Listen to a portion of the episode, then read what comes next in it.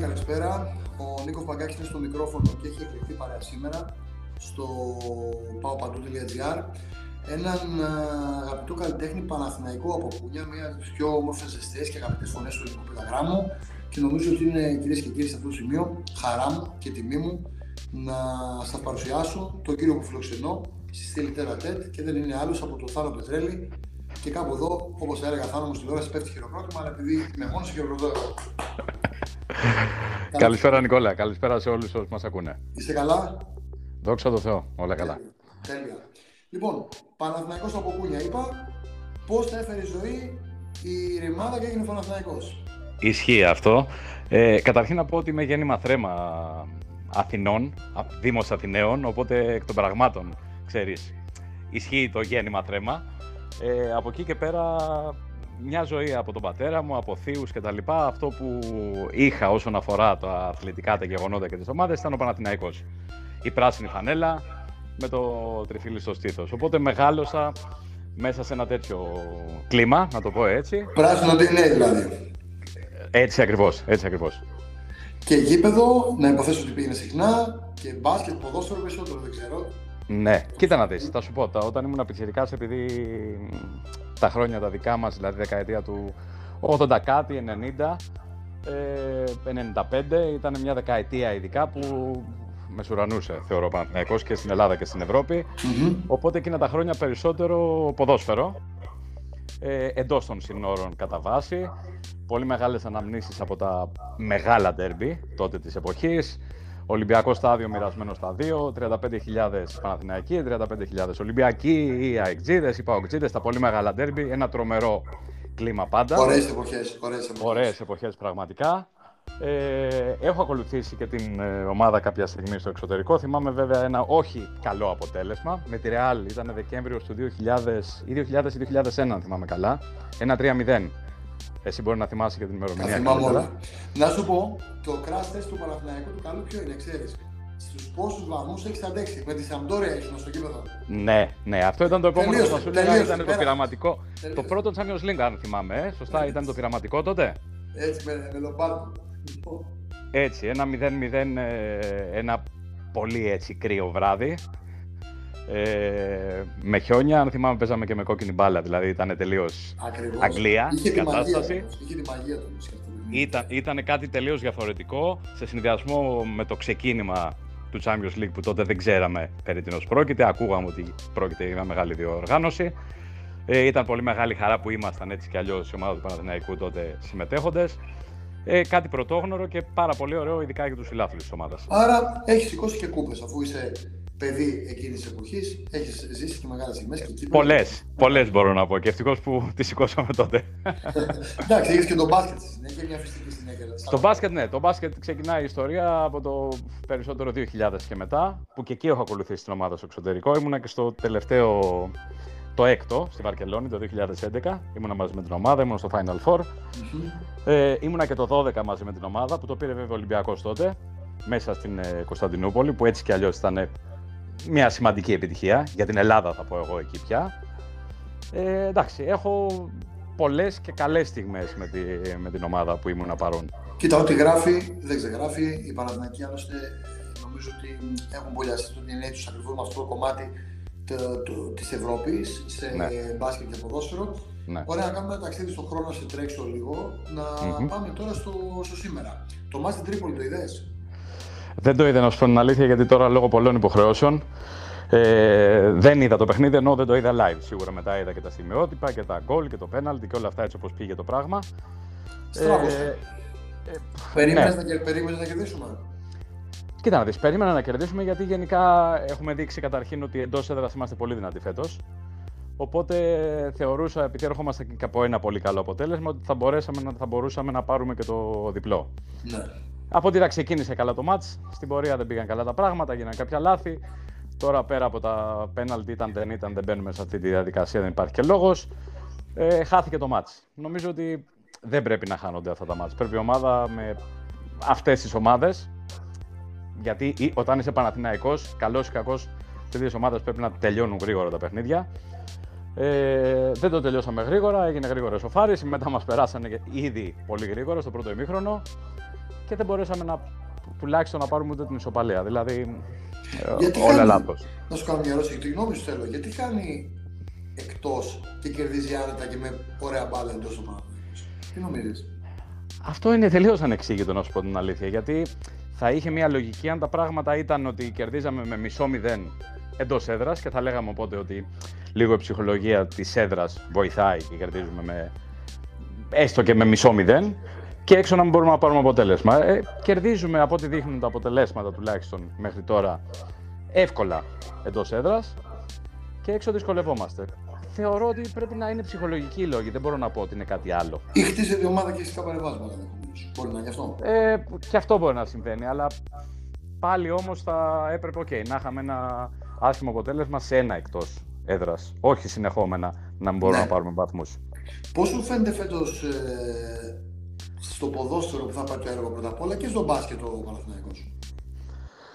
Κοίτα να δεις. Ε, δυστυχώς θα πω εγώ, έτσι θα ξεκινήσω λίγο πιο με το δυστυχώς. Ε, δεν είναι ο Παναθηναϊκός που όλοι περιμένουμε, στο ποδόσφαιρο ειδικά, αλλά ούτε και στο μπάσκετ είναι ο Παναθηναϊκός που έχουμε μάθει όλα αυτά τα χρόνια. Δεν, δεν θέλω να ρίξω κάπου ευθύνες, δεν θέλω να πω ποιος φταίει, δεν έχει σημασία. Για μας σημασία έχει το αποτέλεσμα και το αποτέλεσμα έτσι κι αλλιώς τα τελευταία χρόνια είναι τελείως μακριά από αυτό που έχουμε μάθει εμείς ναι. όλα τα προηγούμενα χρόνια. Ε, εφικτός στόχος για σένα ποιος είναι φέτος στο ποδόσφαιρο? Δηλαδή ε, κύπελο, κατάκτηση μιας θέσης ευρωπαϊκής, το πρωτάθλημα το σκέφτεσαι πολύ μακριά από το μέρος του μυαλού σου? Πώς, πώς το βλέπεις εδώ? Κοίτα να δεις, αν είμαστε ειλικρινείς με τους εαυτούς μας πρώτα απ' όλα, ενώ οι φίλοι του Παναθηναϊκού, βλέπουμε ότι είμαστε πολύ μακριά από κάποιες ομάδες αυτή τη στιγμή. Ε, δεν ξέρω, από θέμα υλικού, από θέμα ψυχολογίας, από θέμα πολλών και διαφόρων πραγμάτων, γιατί για να έρθει το καλό το αποτέλεσμα είναι πολλοί οι παράγοντες που το κάνουν αυτό. Ε, πιστεύω ότι για να πούμε ότι κυνηγάμε το πρωτάθλημα θα είναι ένας στόχος που θα έδινα, ξέρω εγώ, ένα πέντε τοις εκατό. Ναι. Από εκεί και πέρα, ένα καλό πλασάρισμα στις πρώτες θέσεις και να μπορέσουμε να κυνηγήσουμε την ευρωπαϊκή έξοδο σε πρώτη φάση, γιατί νομίζω εδώ που έχουμε φτάσει τα τελευταία χρόνια, αυτό είναι, πρέπει να πάμε βήμα-βήμα και αυτό είναι ένας στόχος εφικτός. Και σίγουρα μια καλή πορεία στο κύπελλο, και επειδή το κύπελλο είναι έτσι κι αλλιώς ένας θεσμός που δεν κερδίζει πάντα το φαβορί ή η καλύτερη ομάδα, ε, με συνδυασμούς, με τις κληρώσεις που γίνονται, με τους αγώνες που κάποια στιγμή γίνεται και νοκάουτ, μπορεί να φτάσουμε και σε μια κατάκτηση, αν η ομάδα βέβαια παίξει καλή μπάλα. Πέρασε κόσμος και Κοσμάκης από τον Πράσινο Πάγκο και έχουμε ναι. Ιβάν Ιωβάνοβιτς. Σου κάνει, κερδίζει τον κόσμο νομίζω συγκεκριμένα γραμμές, αλλά θέλω τη δική σου άποψη. Γιατί θέλω ότι κάτι, κάτι κινείται. Ναι, ναι, κάπως έτσι θα το έλεγα κι εγώ. Δηλαδή είναι νωρίς έτσι κι αλλιώς για να κρίνουμε κάποιο προπονητή σε αυτά τα παιχνίδια που έχουν γίνει μέχρι τώρα, γιατί σίγουρα χρειάζεται πάντα πίστοση χρόνου για να μπορέσεις να κρίνεις κάποιον για το τι μπορεί να φτιάξει. Δεν είναι μάγοι οι προπονητές, δεν μπορούν να αλλάξουν την ομάδα από τη μία μέρα στην άλλη. Ε, πιστεύω ότι μπορεί να δώσει κάποια πράγματα στην ομάδα και να αφήσει και κάποια θετικά στοιχεία, θα πω εγώ. Ποιος παίκτης?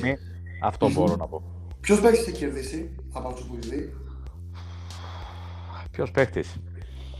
Κοίτα να δεις, θα πω το ευνόητο, ότι βλέπουμε φέτος ένα μεταμορφωμένο Καρλίτος. Ισπανός, ε, είναι τρελός Ισπανός. Ε, ναι, ε, τελείως διαφορετικός από πέρυσι. Μετα, μεταγραφή εσωτερική θα έλεγα. Ακριβώς, ακριβώς. Είναι θέμα ψυχολογίας, λογικά, γιατί δεν μπορεί να μην ήξερε πέρυσι μπάλα, να μπορούσε να σκοράρει και μπορεί να το κάνει φέτος. Οπότε εδώ αποδεικνύεται όντως ότι δεν πρέπει να κρίνουμε πρόσωπα και καταστάσεις πολύ γρήγορα. Πρέπει να δίνουμε πάντα μία πίστοση χρόνου, για να εγκληματιστεί και ο κάθε παίκτης, ο κάθε προπονητής και να μπορέσει να δείξει το πόσο καλά μπορεί να αποδώσει. Αύριο, σήμερα, έχει κύπελλο. Μάτς νοκάουτ με Ατρόμητο στο Περιστέρι. Σημαντικό ναι. μάτς, θεσμός των εκπλήξεων. Ναι. Τι οσφρίζεσαι? Κοίτα να δεις, αυτό που θέλω και ευελπιστώ είναι η ομάδα να περάσει αυτό το πρώτο σκόπελο. Αλλά δεν θα είναι εύκολο. Γιατί άμα δεν παίξεις μπάλα μέσα στο γήπεδο, νομίζω ότι δεν παίζουν ρόλο τα ονόματα. Δεν παίζει ρόλο το όνομα που λέει Παναθηναϊκός στη φανέλα. Αν οι παίκτες δεν την υδρώσουν και δεν τη ματώσουν τη φανέλα. Σου έχει λείψει η Ευρώπη με τον Παναθηναϊκό? Δηλαδή, αν σου έλεγα τώρα κύπελλο, πρωτάθλημα, Ευρώπη, τι θα διάλεγε? Ε, ασυζητητή η Ευρώπη. Γιατί είναι κάτι που, όπως προανέφερα και στην αρχή της κουβέντας μας, είναι κάτι που έχουμε εμβολιαστεί, ειδικά εμείς οι Παναθηναϊκοί αυτής της ηλικίας που είμαι εγώ. Δεν μιλάω τώρα για τα παιδιά που είναι δεκαπέντε είκοσι χρόνων, γιατί μπορεί να μην έχουν προλάβει να δουν κάποιες πορείες. Αλλά άνθρωποι που είναι τριάντα πέντε, θα πω εγώ, και πάνω, τριάντα πέντε, σαράντα, σαράντα πέντε και πάνω, έχουν δει πορείες με τον Παναθηναϊκό που είναι συνυφασμένες το Ευρώπη και Παναθηναϊκός. Αυτό το Ελλάς Ευρώπη Παναθηναϊκός που χαιρόμασταν να το λέγαμε, όταν το λέγαμε τα προηγούμενα χρόνια, νομίζω ότι είναι χαραγμένος στο ντι εν έι της ομάδας, και αυτή η πορεία που έχει τα τελευταία χρόνια με το να μην είναι η ομάδα στην Ευρώπη σίγουρα είναι κάτι που μας ε, ενοχλεί, μπορώ να πω. Που και ο κόσμος έχει κάνει, αλήθεια, πολύ μεγάλη υπομονή. Έτσι, κάνει πολύ μεγάλη. Ε, ναι, πια. ε, ξέρεις, ε, το κομμάτι σου, αν δεν κάνω και λάθος, ε, το καλοκαίρι βγήκε, θα μας βάλουν μέσα, κάπως έτσι είναι το... Θα μας πάνε μέσα, λέμε, μας πάνε, πάνε μέσα, ναι, ναι, ναι, ναι. Λοιπόν, με την πανδημία, πώς θα πας? Πιστεύεις ότι μας καλαπάνε μέσα? Γιατί θέλω να το συνδυάσω με το γεγονός ότι δύο χρόνια, σχεδόν ενάμιση και κάτι παραπάνω, τέλος πάντων, με δόσεις, ναι, ναι. Ε, έχουμε τραβήξει τα πάντα και για να πάμε και πριν. Ναι, αυτό που συμβαίνει είναι, εντάξει, είναι πραγματικά πρωτόγνωρο, είναι ένα παγκόσμιο φαινόμενο, μια πανδημία. Νομίζω ότι κανένας σε οποιοδήποτε μέρος του πλανήτη δεν θα μπορούσε σε καμία στιγμή να φανταστεί ότι αυτό θα συνέβαινε, μόνο αν ήταν σενάριο ταινίας επιστημονικής φαντασίας. Ε, δυστυχώς συμβαίνει, όπως το είπες, είναι ενάμιση, πάμε για δύο χρόνια σχεδόν, που έχουμε μπλέξει, να το πω εγώ, με αυτή την κατάσταση όλοι, ε, και τα αθλητικά γεγονότα έχουν επηρεαστεί και είδαμε ότι φέτος λίγο δειλά δειλά αρχίζουν και γίνονται πράγματα, σε κάποιες χώρες ειδικά, okay, σχεδόν γεμίζουν πια τα γήπεδα. Ε, Νομίζω είναι έτσι κι αλλιώς περίεργη η κατάσταση, ακόμα και για την καθημερινότητα και για τη δουλειά που κάνει ο καθένας μας. Εσύ που ταξιδεύεις, έχεις πάει και στο εξωτερικό, έχεις πάει στις συναυλίες. Ναι. Ε, έχει την κοινοσυνδυάση να πας και σε κάποιο γήπεδο έξω να δεις ποδόσφαιρο? Όχι με τον Παναθηναϊκό, ε, γενικά το λέω. Ναι, έχει τύχει. Έχει τύχει. Ήμουν Ισπανία κάποια στιγμή και είδα, είχα την Μπαρσελόνα με Γαλατασαράι. Έχεις πάει καπνό, δηλαδή? Ναι, ναι. Εντάξει. Τρομερό γήπεδο, το οποίο αν είστε ψηλά, δεν ξέρω, θες και λίγο κι άλλα για να... Ε, ναι, θες, όντως βλέπεις τους παίκτες σαν μυρμήγκια, αλλά να σου πω την αλήθεια, σαν τον Μπερναμπέου, επειδή είχα δει εκεί το Real Παναθηναϊκός, ε, δεν είναι, που πραγματικά είναι αρένα, αρένα Μπερναμπέου. Ε, κάθετες τελείως οι εξέδρες και εκεί στα ψηλά ψηλά που μας είχαν και τότε, πραγματικά θες όχι κι άλλα, θες δέκα κι άλλα μαζί για να μπορέσεις να δεις. Αλλά η αίσθηση και όλο το feeling αυτών των γηπέδων είναι πραγματικά μαγικό. Αποστολή. Ε, στην Ισπανία είμαστε ε, για αγώνα του Παναθηναϊκού με Ατλέτικο Μαδρίτης, mm-hmm. και το βράδυ παίζουμε την επομένη, το προηγούμενο βράδυ παίζει φιλικό η Real με Ρέντζερς. Έχει τύχει να πάω σε αρκετά μας στην Ισπανία, yeah. ε, και σε αρκετά γήπεδα. Λοιπόν, από μάνα και ο Θεός. Τέλος πάντων, ρίχνει κάποιος φανή ιδέα να πάμε να παρακολουθήσουμε το φιλικό. Εγώ έχω πάει σε πάρα πολλά γήπεδα, όχι στον Μπερναμπέου. Yeah. Φτάνουμε. Ξεκινάμε να πάμε στον Μπερναμπέου, παίρνουμε το, το μετρό, ε, φτάνουμε στο γήπεδο, αλλά κάναμε λάθος σε μία στάση και κατεβήκαμε, ναι. χάσαμε περίπου δεκαπέντε. Φτάνοντας λοιπόν εκεί, καταλήγουμε που να μείνει μόνο ένα εισιτήριο για Rangers, oh. και oh. Ήμασταν, ήμασταν τρεις. Και δεν πήγαμε ποτέ στον Μπερναμπέου, φτάσαμε απ' έξω ένα εισιτήριο το πενήντα ευρώ περίπου, ας πούμε, και δεν το πήραμε ποτέ, για να καταλάβεις.